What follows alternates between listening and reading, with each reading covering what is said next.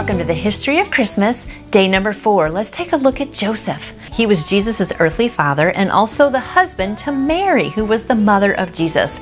We don't know a lot about Joseph. He only appears a couple times in the Gospels. So the first time he appears, he's with Mary and he is engaged to her, and then she comes to him with some not so good news, right? But he's very gracious about that news.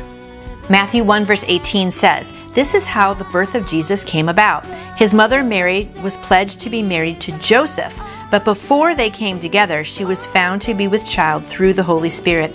Because Joseph, her husband, was a righteous man and did not want to expose her to public disgrace, he had in mind to divorce her quietly. But after he considered this, an angel of the Lord appeared to him in a dream and said, 'Joseph, son of David, do not be afraid to take Mary home as your wife, because what is conceived in her is from the Holy Spirit. She will give birth to a son, and you are to give him the name Jesus, because he will save his people from their sins.' All this took place to fulfill what the Lord had said through the prophet, 'The virgin will be with child and will give birth to a son, and they will call him Emmanuel,' which means God with us. When Joseph woke up, he did what the angel of the Lord commanded him and took Mary home as his wife, but he had no union with her until she gave birth to a son, and he gave him the name Jesus." How awesome that he was so obedient to do that. The second time we see Joseph, he's being obedient to the decree that went out that there's going to be a census, and everyone had to go to their own city to be taxed and to be counted. So he's being very obedient. He packed up Mary on a donkey, and they went all the way to Bethlehem. Luke chapter two. "In those days, Caesar Augustus issued a decree that a census should be taken of the entire Roman world. This was the first census that took place while Quirinius was governor of Syria. And everyone went to his own town to register. So Joseph went up from the town of Nazareth in Galilee to Judea, to Bethlehem, the town of David, because he belonged to the house and line of David. He went there to register with Mary, who was pledged to be married to him and was expecting a child. And while they were there, the time came for the baby to be born. And she gave birth to her firstborn, a son. She wrapped him in cloths and placed him in a manger because there was no room for them in the inn." The third time we see Joseph, he and his wife Mary are taking Jesus up to the temple to present him and to offer a sacrifice to the Lord, being obedient to the law.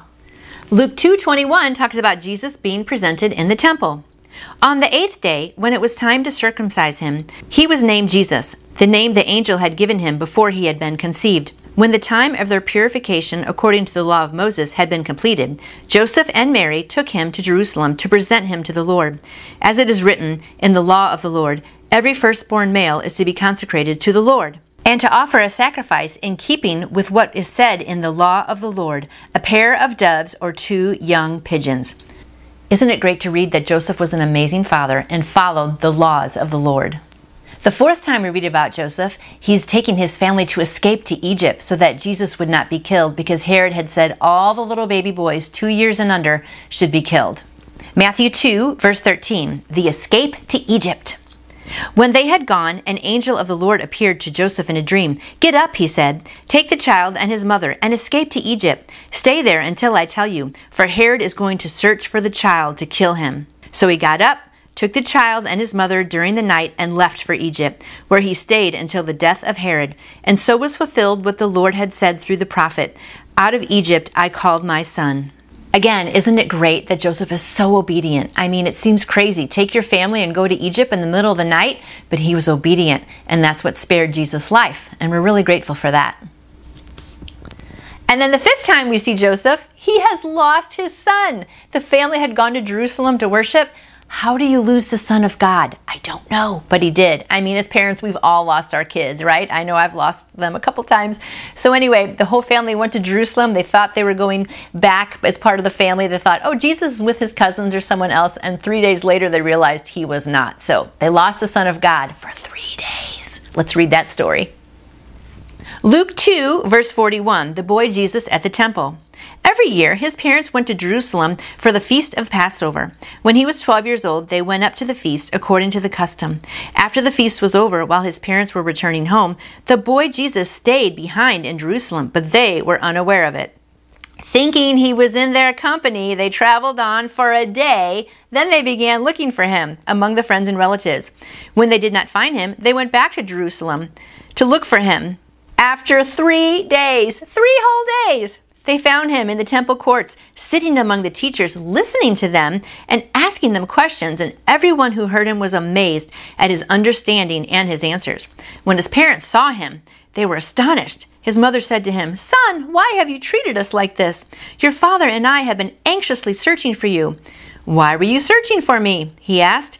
"Didn't you know I would be in my Father's house?" Great answer. But they did not understand what he was saying to them. Then he went down to Nazareth with them and was obedient to them. But his mother treasured all these things in her heart. And Jesus grew in wisdom and stature and in favor with God and men. So again, it's okay, he lost his kid, but Joseph was a great father. He had raised a very obedient son. I mean, look at, he was very polite to the people in the temple, and he was obedient, went back and lived under his mom and dad um, for the rest of Joseph's life. And then we don't really hear much more of Joseph after this, but we believe that he died before Jesus started his public ministry. But what an amazing, humble man, and what a perfect man to be Jesus's earthly father. We're so thankful for Joseph. So I hope today you're thankful for your earthly father and your heavenly father, and just think of some of the things that he did. He was just so obedient. He was gracious to Mary and didn't want to make a public spectacle of her, and he was so obedient to not even sleep with Mary, right, until they had had Jesus. And then also, he was just a good father, a good provider, and a carpenter. So think of all those great characteristics today as you go about your day. Try to be a little bit like Joseph, and I'll see you back here tomorrow. And I would love to answer any questions you may have about faith in Jesus. You can contact me through my website, Nancy Joy two U dot com.